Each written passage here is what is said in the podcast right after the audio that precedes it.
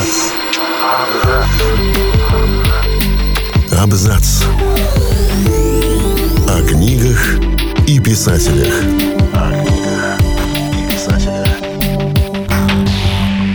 Всем привет! Я Олег Булдаков, и сегодня я расскажу вам о рождественских чудесах, которые случились с писателями.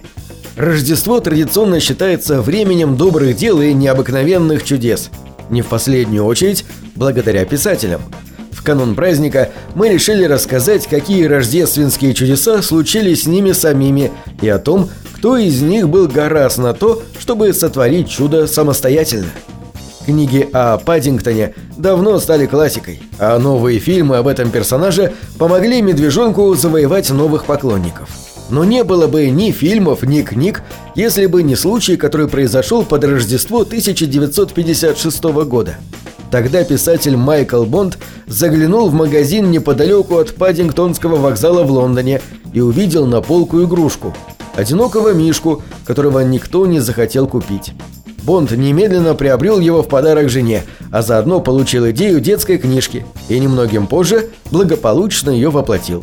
С тех пор история получила бесчисленные издания и адаптации, а медвежонок Паддингтон стал любимым героем у миллионов детей и взрослых.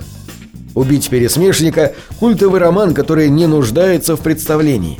Тем сложнее поверить, что у его автора, американской писательницы Харпер Ли, дела с литературным творчеством шли неважно. Она продавала авиабилеты, а в промежутках между работой писала рассказы. Но в 1956 году на Рождество друзья подарили ей чудесный подарок – оплаченный отпуск на целый год. К подарку была приложена записка «У тебя есть один год отпуска, чтобы написать все, что тебе хочется. Счастливого Рождества!» Благодаря этому Харпер Ли смогла всерьез приступить к созданию романа, который по сей день остается популярным среди людей всех возрастов. Роберту Льюису Стивенсону, автору «Острова сокровищ» и странной истории доктора Джекила и мистера Хайда, посчастливилось сделать поистине царский подарок. Он подарил девочке день рождения. Юная Энни Айт пожаловалась писателю на то, что она родилась 25 декабря, поэтому ее день рождения, в общем-то, никогда и не праздновали, все были заняты католическим Рождеством. Стивенсон от души посочувствовал девочке и в ответ прислал ей документ, в котором торжественно вручил ей дату собственного рождения 13 ноября и заповедал Энни отмечать свой праздник именно в этот день.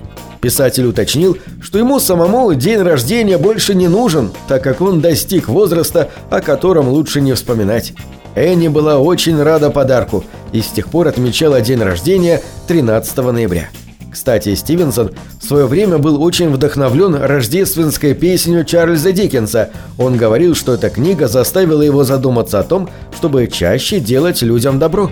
Как знать, возможно, именно она сподвигла писателя на такой необычный поступок. Посчастливилась на Рождество и известной детской писательнице Кейт Ди Камилло, создательница «Мышонка Диспера». На своей книге Ди Камилла получила почти полтысячи отказов от издательств. Наконец, на одной рождественской вечеринке она передала рукопись книги «Спасибо Уиндикси» одному из агентов издательства «Кэндалвик». Та оставила рукопись в офисе и ушла в долгосрочный отпуск. Но спустя время книгу нашли, связались с автором и заключили с ней контракт, открыв дорогу замечательной сказочнице. Странно ожидать рождественских чудес от Жана Поля Сартра, известного своим атеистическим мировоззрением. Но факт. По крайней мере, одно чудо он совершил. В 1940 году он попал в плен к немцам. Настроения в лагере военнопленных были, понятно, невеселыми. Сартер немного поправил дело. Он написал рождественскую пьесу «Бариона» и своими силами поставил спектакль. Он говорил, что его взгляды на христианство не изменились ни на минуту, однако ему захотелось объединить верующих и неверующих, по крайней мере, в этот день. И он с блеском выполнил задачу. Поговариваю даже, что спектакль Сарта ненароком обратил в христианство ярого атеиста. Симона де Бовуар, у которой были продолжительные отношения с Сартром, утверждала, что это не так. Но кто знает. Джон Толкин – известный выдумщик но то, что он придумал для своих детей, тронет и самое черствое сердце. К каждому Рождеству его дети получали особое письмо с тщательно прорисованными северными штемпелями и марками.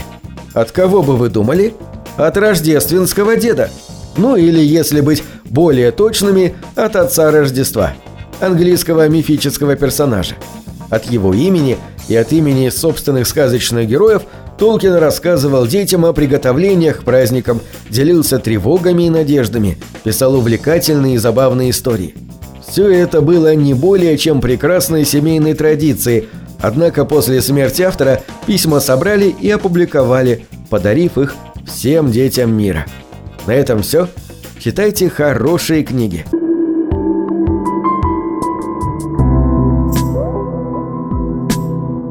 Книги — это двери, что выводят тебя из четырех стен. С ними ты проживаешь другие жизни, а свою умножаешь в тысячу раз. Тысячу раз.